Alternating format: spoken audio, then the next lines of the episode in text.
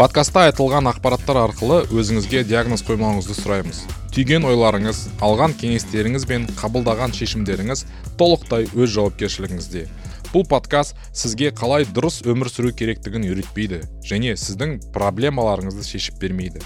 Ол үшін арнайы мамандардың кеңесіне жүгініңіз.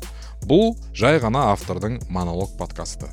Подкасттың кейбір эпизодтарында келтірілген мысалдардан өзіңізді көрсеңіз бұл сізді сынағанымыз немесе сізге баға бергеніміз емес. Бұл жай ғана кездейсоқтық подкаст орысша қазақша аралас болады. Бұл қазақ тіліне деген құрметсіздігім емес. Подкастты ары қарай тыңдауыңыз жоғарыдағы ережелермен танысып шыққаныңызды және толық келісетініңізді білдіреді. Бүгін ақша ақша ақша ақша өмір жетпейтін ақша немесе қалайтынымыз ақша. Сол тақырыпты талдаймыз. Қош келдіңіз. Бүгін потенциал подкастының бесінші эпизоды. Және бүгін мен жалғыз емеспін. Менің жанымде ә, осы ә, подкасттың редакторы және де екеуміз дайындаламыз. Нұрдәулет жұмабай мырза. Бәріне сәлем.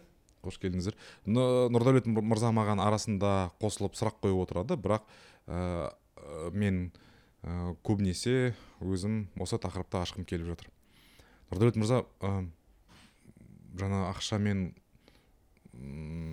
қарыз темасы дедіңіз. Давайте талқылаймыз. Қандай сұрақтар бар немесе қандай ә, ракурстан ашуға болады осы тақырыпты?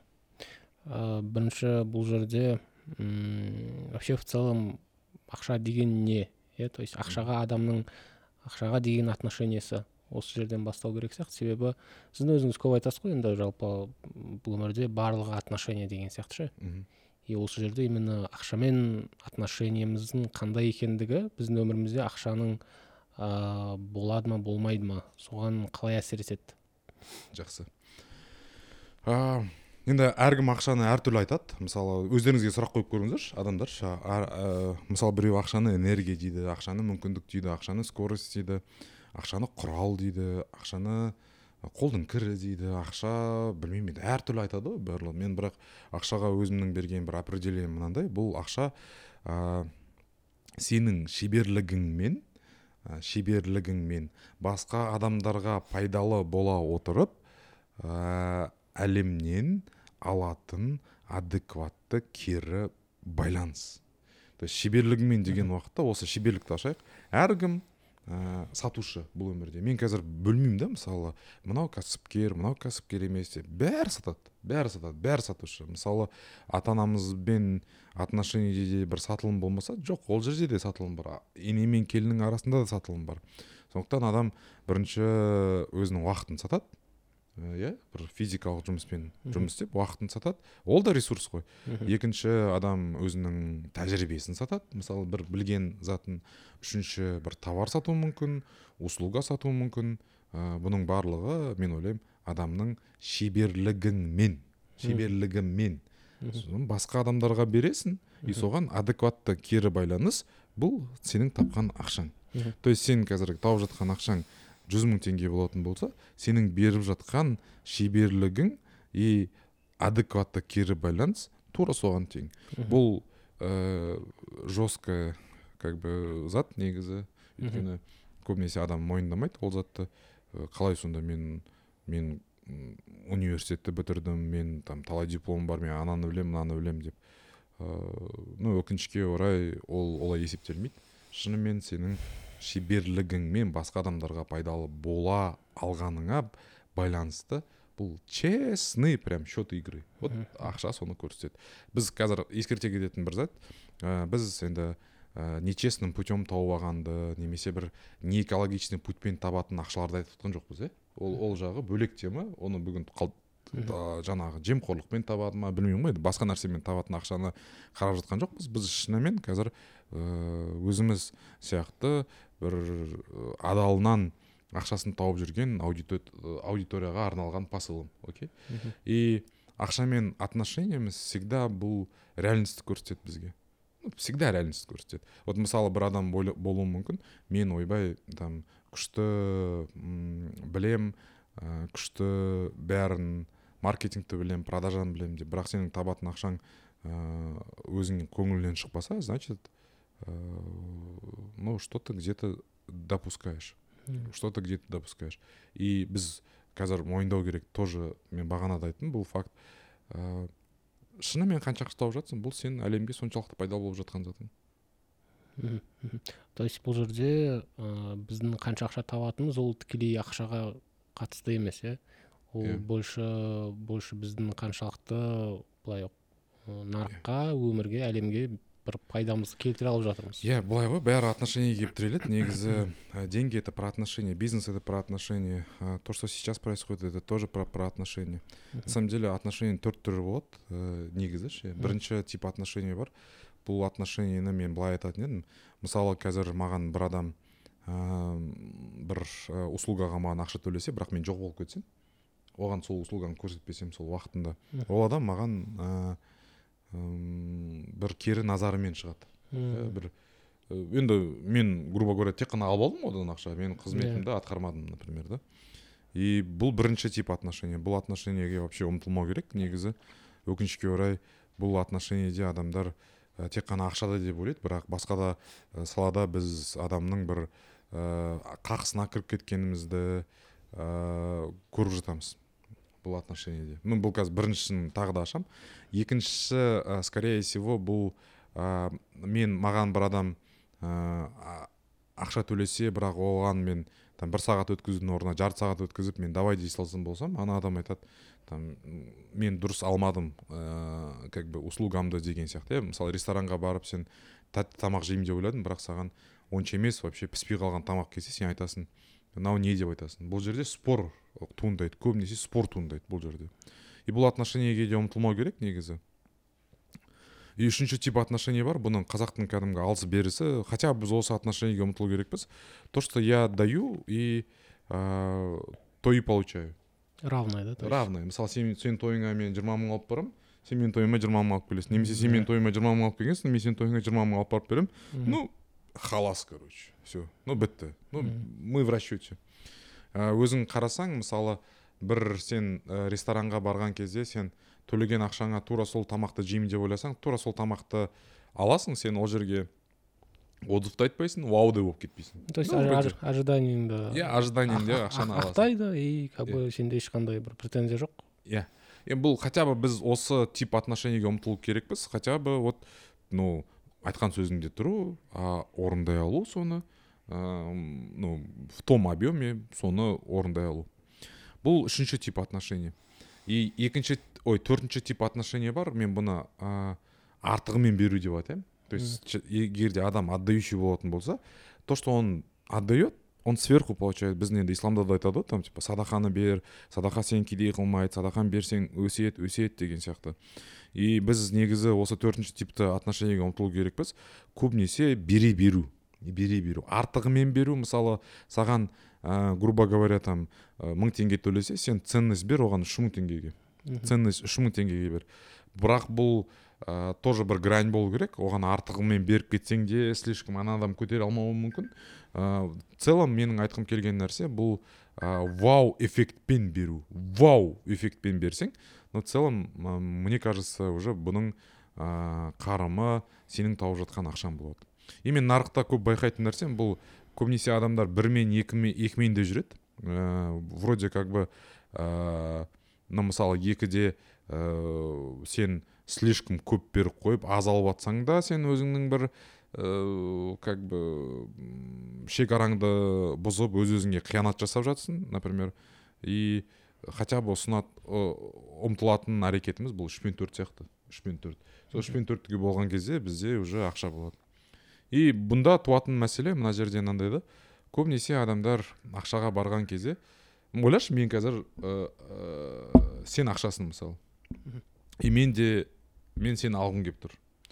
И мен сенің мен сенімен отношения былай құрсам ше то есть маған тек қана керек кезінде маған ну то есть потребительский отношение жасасам саған.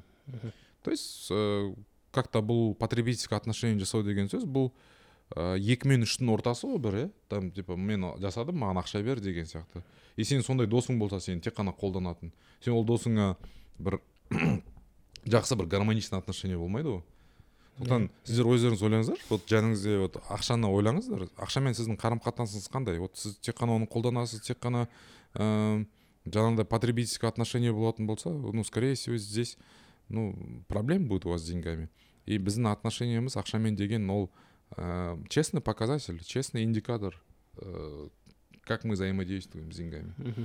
И төртінші типті отношениеге ұмтылатын болсақ ә, ну вопрос наверное ә, ақша өзі келетін шығар и мен мынаны түсіндім да вот от того что біз ақшаның артынан жүгіре бергеннен ақшаның артынан жүгіріп ақша ақша ақша табамын ақша ақша табамын беремін деп.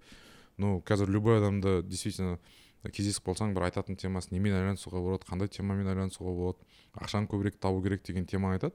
Но как правило өмірінде сол ақша жоқ например. И мен мына нәрсені түсіндім что негізі адамдардың қалағаны ақша емес. Ақша ол екінші үшінші нәрсе болуы мүмкін да. Сонда не керек адамдарға? Бұл обычно мен айтатын едім бір бес сезім ақшаның ақшамен алады да. Мысалы бір классический запрос да бір адам консультацияға келді да маған айтады вот хочу 10 миллионов дейді а егер де адам действительно ақшаны қалайтын болса ол жасайды. Ол жасайды сол сол, сол ақшаға бағытталған іс әрекетті жасайды. А, бірақ оның артында сол ақша ақша табу арқылы ол махаббат ә, внимание басқалардан иә бір забота уверенность иә мысалы ақшамен там машина бір басына за- үйін алып сол уверенность алуы мүмкін бір опораны алуы мүмкін да. Вот ақшамен сол сезімдерді алғысы келеді. А, вопрос жоқ. Ә, біз какой то степени по любому ақшамен ол сезімдерді жабамыз но ә, бір екі үш рет алғаннан кейін ол уже бізде ә, как бы ә, потребность түсе бастайды. Ну былай ғой мысалы сен сол бес сезімді ақша арқылы алатын болсаң это работает только ну на какое то время это как обезболивающий сияқты да?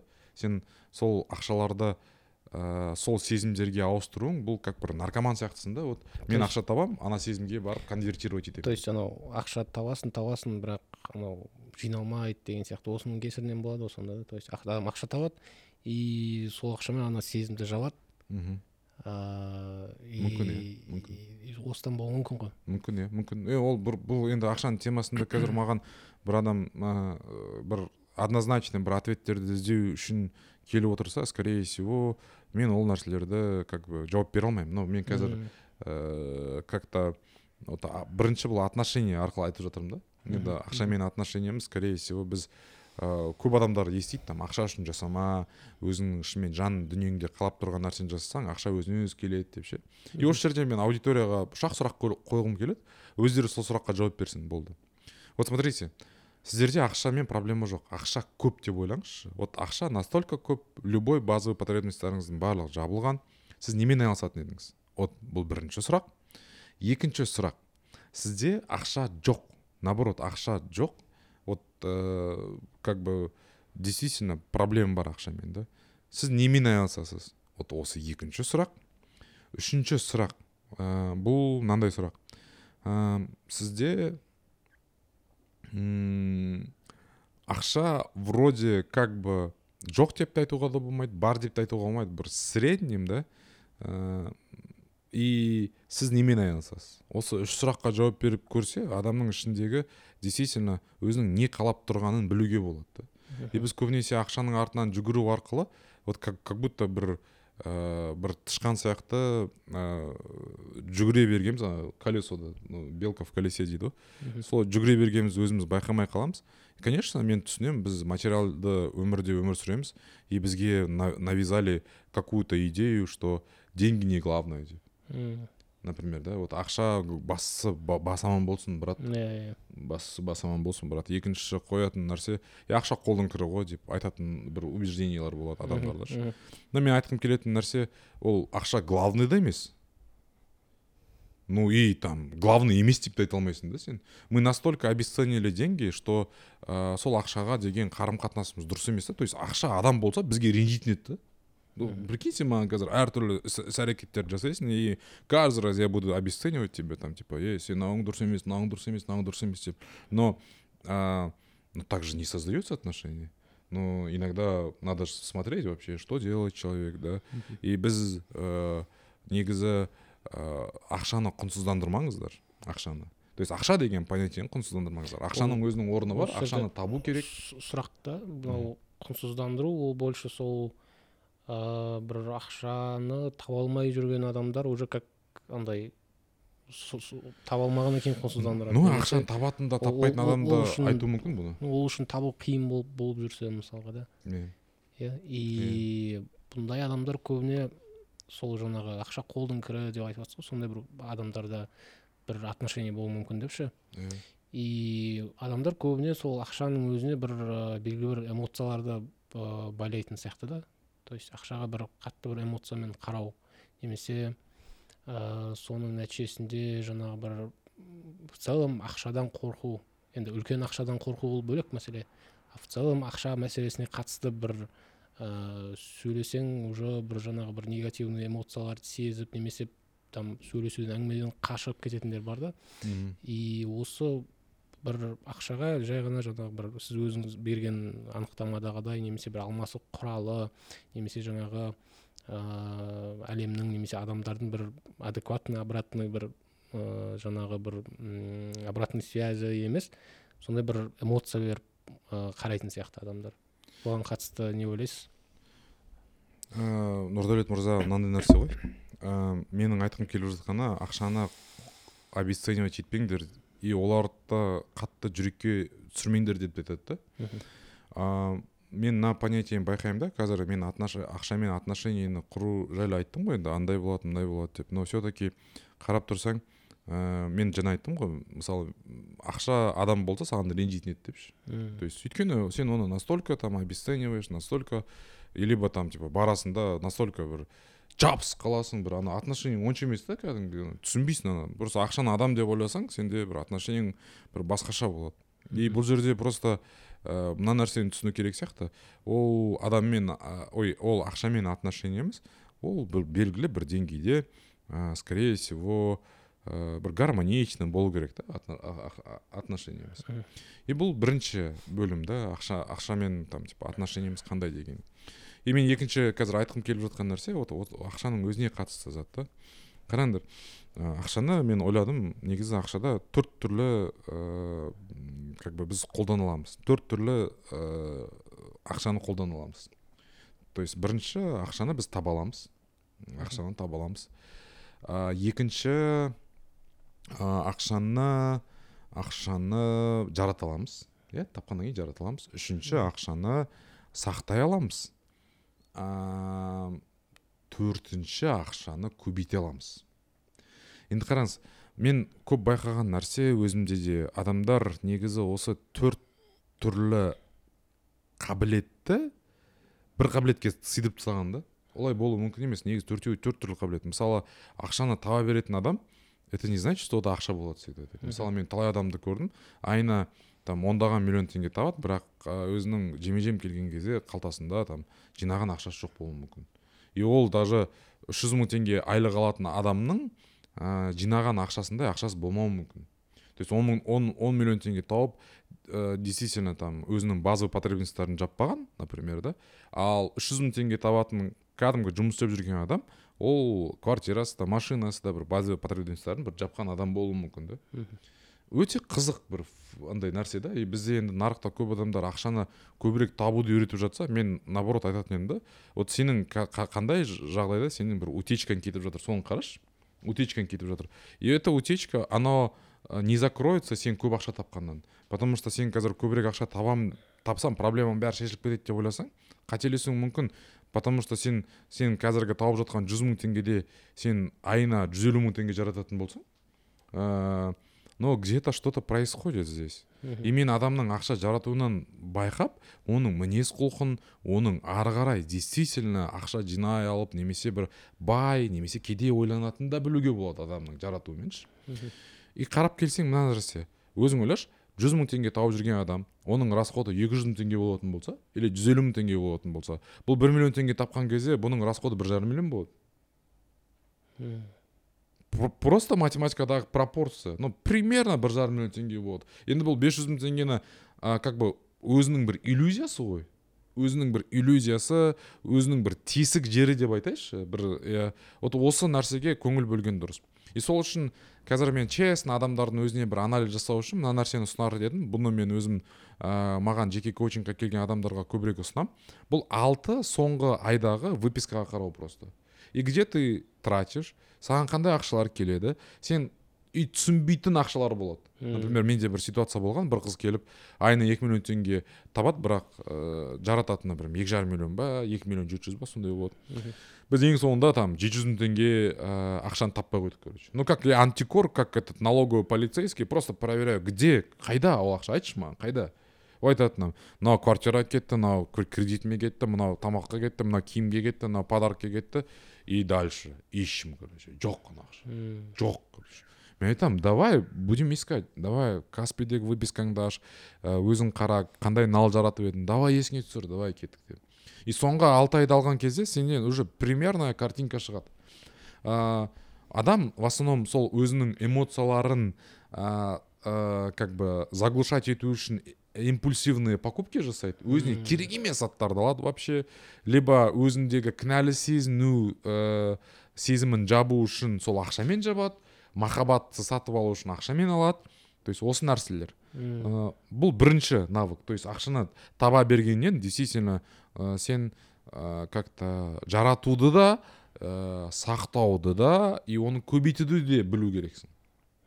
Потому что бізде ақшаны тауып тек қана жинай беретін адам болса бұл адамдар обычно ә, мен байқап жатырмын ол дұрыс жарата алмаса бұл адамдар ә, бір схемаларға ұрынады. То есть менде де бір өзімнің бір клиентім болған. Ойлашы 25 миллион жинаған ақша 25 миллион жинаған. И в один момент мошенниктерге айырылып қалған да. Потому что бұның ойында мынандай ой бар да мен ақшаны жинаймын жинаймын и қазір бір схемаға салдырамын бұны тағы да жинап там елу миллион қыламын может бір отыз миллион қыламын деген бір андай не в тему бір схемаларға алданады да.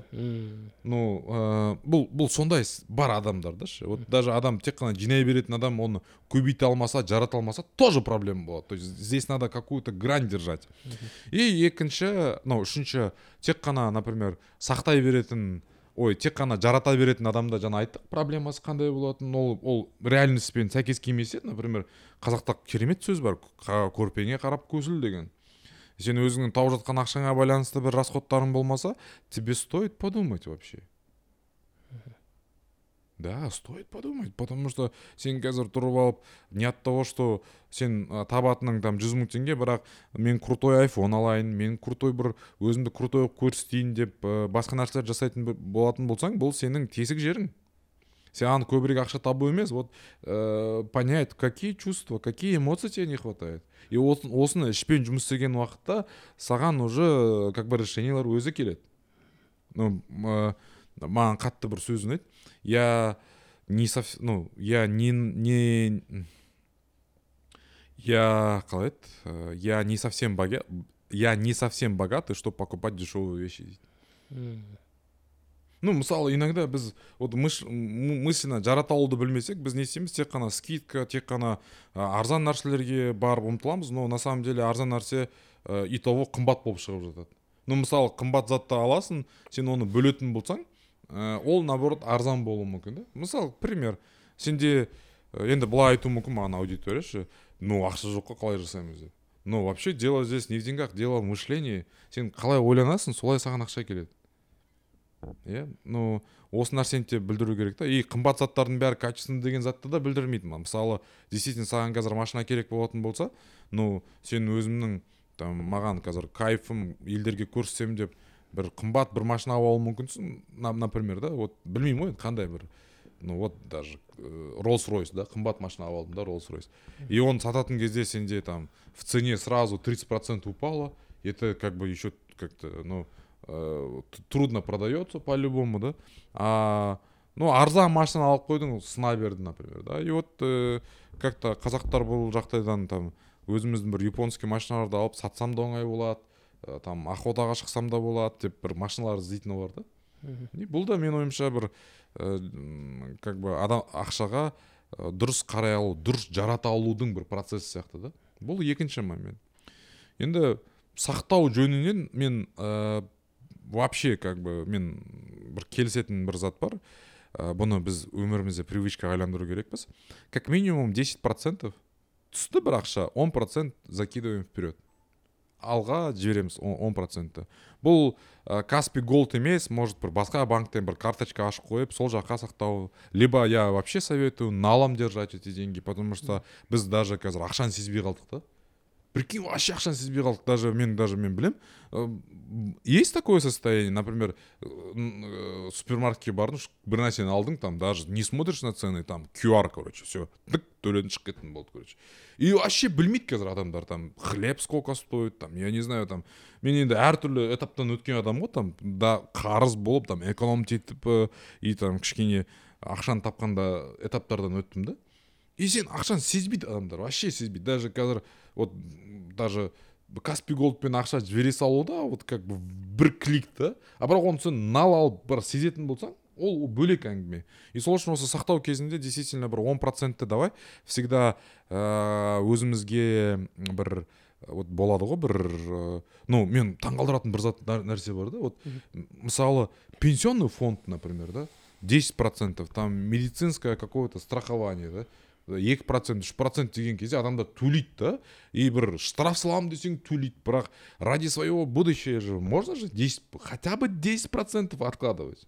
Но сен өзің ойлама қазіргі тауып жатқан ә, там он мың теңгеңнен он проценті мың теңге болады. Но сол мың теңгені сен жинай беріп ол будущем это будут большие деньги. Но есть правило. Бұл ақшаға тиіспейсіңдер.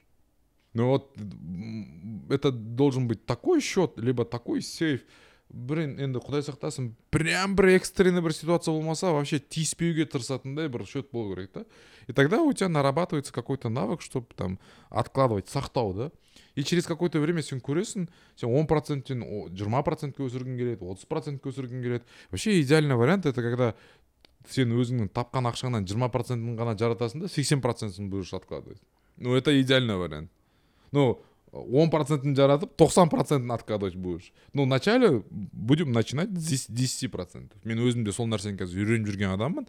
Прям классно. Потому что ойлашы бұл нәрсені мен мынада түсіндім ғой. Ә, не болды ә, карантин болды ой январский событие болды. Сол кезде біз ақшаны снимать ете алмай қалдық. Ойлашы? Жүз ақ мың теңге снимать аласың? Сол кезде мен ойладым вообще ценности өзгерді да сен там алып алған там дүниеңнен алып алған бір бір басқа заттарынан ешқандай нәрсе жоқ. Сен егер де бір өзіңнің бір сбережениең болмаса. И ол бір бұл сбережение саған бір базовый потребностьтарды жабуға и өзіңді бір ә, как бы ну ну нормально сезінуге бір не береді да бір стимул береді да. Потому что қалай десе де анау десе де мынау десе де сен өзіңнің бір подушкаңда бір белгілі бір қорың болмаса не десең де бір тревожный состояние болатын сияқты адамда потому что это же как то законно же. И ә, вопрос инвестирования это ну инвестирование жағынан мен қазір ақшаны көбейту жағынан ә, бірақ нәрсе айта аламын. Бұл нәрсе ә, там это не фондовый рынок это прям басқа затқа сал мынаған салсаң күшті болады андай мындай деп. Өміріңіздегі ең басты актив ол сіз. Сіз. Вот маған бір тағы да таңғалдыратын бір зат бар. Адам машинасына там май ауыстырады бензин құяды. Но бірақ өзімен сөйтіп жұмыс істемейді да. Ну в себя как бы не вкладывает там как басқа нәрсеге салады да. Өміріндегі ең главный актив сен. Сондықтан и бұл ақшаны көбейту жағынан ә, менде бір төрт ә, как бы сфера бар. Мен всегда ақша салатын төрт сфера бар.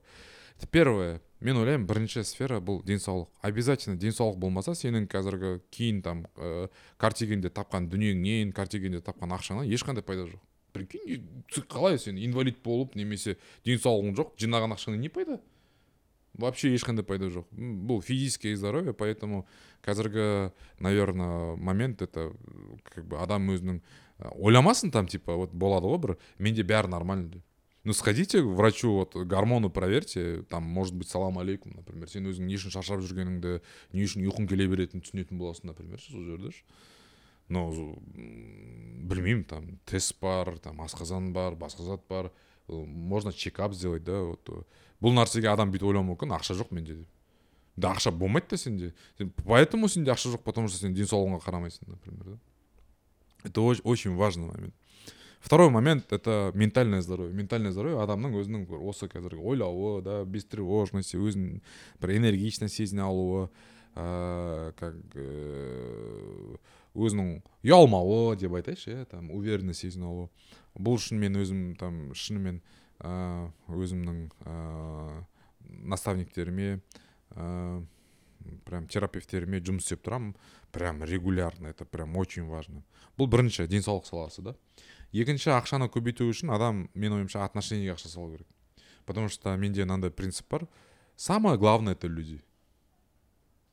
Все пройдет все пройдет прям уақыт өзгереді сенің басқа заттарың өзгереді. Но бірақ қазақта бір сөз бар жақсы ә, анау ә, анау көңіл бір атым насыбайдан қалған дей ма? бір, бір нәрсе деген бір сөз бар қалай еді. Адамның көңілі бір насыбай көңілден де қалған деген сөз бар да. Өте керемет сөз. Енді сол үшін біз бір отношениені дұрыс қалыптастыруды ә, действительно үйрену керек та. Ол отношение негізі бірінші өзіммен ә, басқа да бір ә, басқа ә, ата анаммен например баламмен әйеліммен ә, осы өмірмен бизнесмен бәрі отношение ғой на самом деле иә. Сол отношениемен мен ә, не істеу керекпін всегда должен инвестировать. Бұл бірінші конечно работа над собой потому что сен өзің қандай болсаң соны транслировать етесің по любому и ә, екінші момент это конечно сол отношениені надо ухаживать сол отношениямен біздің қазақта оны ақысын беру дейді. Мен мама папаларымды қарасаңдар ана туысқаныма көп болды бармай қайтқаныма. Бір барып қал жағдайын сұрап кетейік деген. Бұның барлығы бір андай ғой бір ыыы ақысын беру деп атайыншы вот осыған біз қатты көңіл бөлу керекпіз. И бұл отношение жасау кезінде вот мен былай есептеймін да қазір. Если бір жаныма келіп адам бір қысылатын болса өзін ашылып айта алмайтын болса для меня это показатель. Значит во мне есть какое то высокомерие да. Мен над, над этим я сейчас работаю потому что жанымда келген адам өзін комфортно сезіну керек та. Ол без оценки без осуждения какого то вот осы үшін жұмыс істеу керек. Үшінші момент. Всегда айтатын зат бұл вкладывайся ә, мен өзім енді қарайтын затым бұл ә, балаларға ә, уақыт бөліп немесе олардың біліміне тоже біз көбірек ә, ақша салу керекпіз. Потому что ну я білемін да енді байсың байсың байсың байсың например да кейін. И сен балаң не дұрыс тәрбие алмаған дұрыс білім алмаған это тоже такой там так себе вариант. И төртінші содан кейінгі зат и уже бизнестегі заттар бизнестегі ақшаны көбейтетін заттар. Оның өзін мен бір төртке беске бөлдім. Оның ішінде біріншісі бизнеске керек заттар. Это обязательно қазіргі адамдарға үйрену керек зат. Мен ә, там установка басқа нәрсе деп айтқаннан бұрын бірінші маркетингті үйрену керек адам интернет маркетингті потому что без этого никак тоже. То что мы снимаем сейчас подкаст это тоже маркетинг в какой то степени да тоже. Адамдар оларды қарап жатыр бізді көбірек адам тыңдаса ә, но это конечно ә, происходит неким ә, от души так скажем да мен бөліскенді соңғы кездері ұнатып жүрмін но это же тоже маркетинг. Екінші это сатуды үйрену керек үшінші финансты үйрену керек төртінші адамдар делегировать етуді командаға бөлуді. Прям ответственность беруді үйрену керек бесінші прям уже как то бір болады ғой бір өзінің бір установкалары деген сияқты ақшаға қатысты. Ну по бизнесу осы заттарға бөліп тастаған. Енді ә, бизнестен кейін ә, өзінің айланысып жатқан жұмысына немесе өзінің қазір маман болса да повышение квалификации может там бір жаңа бизнесті жаңа мамандықты үйреніп алуына ақша бөлу керек та потому что сен қазір ақша жинай беріп там жүз мың теңгеден жинай беретін болсаң сен жылына арифметикалық прогрессиямен жинасаң он екі миллион екі жүз мың теңге жинайсың да. Но да, давай представим такую ситуацию. Бір жүз мың теңгені сен өзіңе салдың. Қадалып қалдың келесі келесі айда. Вообще ничего не получилось. И үшінші айда что то что то начал да. Төртінші айда уже начал где то екі жүзін жаба бастадың соны жайлап жайлап өсірген кезде уже ол геометриялық прогрессиямен өсіп өсіп сен уже бір жылда жинайтын ақшаң где то бір үш миллион төрт миллион болып қалуы мүмкін да. То есть адамдар осыны түсінбейді да осы нәрсені и они как то вот жадностью в себе держат деньги. Бәрі менде бола берсе менде бола берсе деп. И осы затта өте маңызды зат. Ә, мен ә, как бы өзім қолданып жүрмін да осы заттарды. Сондықтан ә, вот хотите деньги вот ә, ақшаны табатын болсаңдар. И осы жерде маңызды бір зат бар ә, как бы нұрдәулет смотрите очень важно очень важно момент в час ты сколько зарабатываешь очень важно потому что қазір қарасаң доллардың бағасы өсіп жатыр недвижимость білмеймін өсіп жатыр түсіп жатыр білмеймін э, в мире происходит хаос там война что то там доллар түседі түспеді там фондовый рынок өсті өспеді кризис келді келмеді какая разница вообще сен оны управлять ете алмайсың ол затпен единственное чем ты можешь управлять это ә, в час ты сколько зарабатываешь например енді мен қазір сіздердің настроениелеріңізді түсіріп жер- түсіріп жіберуім мүмкін но все таки расскажу. Смотрите мен қазір айына жүз мың теңге табатын болсам и сол айда мен там жүз сағат жұмыс істейтін болсам например жүз сағат жұмыс істейтін болсам мен сағатына қанша тауып жатырмын? Мың теңге. Мың теңге. Мың теңге. Сағатына мың теңге тауып жатырмын. И менің бүкіл фокусым осы мың теңгені өсіруге арналған болу керек. То есть мен қазір уже сағатына мың екі жүз теңге табатын болсам ол уже жүз жиырма мың болады. И здесь важно повышение квалификации ә, жаңа бір ақша алып келетін мамандықтарды оқу немесе жаңағы менің үстінде айтқан өзіңмен жұмыс істеу. Бұның бәрі осыған кіреді. Очень важно сол нәрсеге ғана қарау. Барып ана недвижимостьтің бағасына қарамау доллардың бағасына қарамау немесе барып туысқаның бір машина сатып алып немесе бір басқа бір достарың бір бизнес ашып жатқаны басқа нәрсеге қарамау фокус осы нәрседе болса вот ну сен өсіруге ұмтыласың. И очень важный последний момент ақшаға байланысты это хобби и путешествие хобби саяхаттау. Әр адамның өзінің бір хобби болу керек потому что ол хоббиге ақша жаратпаса ә, ол жерден хоббиға сен ақша жаратасың. Хоббиға ақша жаратқан кезде у тебя появляется некие ә, энергии да энергия пайда болады. Содан энергия аласың. Мысалы біреу футбол ойнаған жақсы көреді біреу там балық аулаған жақсы көреді біреу машинаны коллекционировать еткенді жақсы көреді да. Осындай бір хоббиларына адам ақша салмайтын болса ол по любому ол ақшаны денсаулығына басқа нәрсеге құртады. Сондықтан хобби мен путешествие тоже өте маңызды заттар. И осы нәрселерді ә, прям назарда ұстап бәрін бүйтіп жүрген кезде ну у вас с деньгами возможно все будет в порядке. Вот осылай. И мен бүгін ә, осы ақша тақырыбын аштым деп ойлаймын. Ә, рахмет ә, сіздерге. Ә, если ақшаға байланысты маған қазір қатты қызық болып тұрған сұрақтарды осы видеоның астындағы комментарийға жаза кетсеңіздер мен келесі выпусктарда сол сұрақтарға сұрақ жауап ретінде шығуым мүмкін.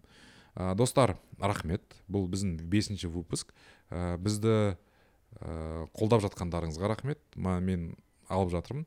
Ә, әлі де қолдау күтемін. Осы видеоның астына комментарий лайк және подписка басып кетсеңіздер. Нұрдәулет мырза рахмет. Ә, келесі шығарылымдарда кездескенше бар болыңыздар бай болыңыздар. Мен айырып тастадым иә иә иә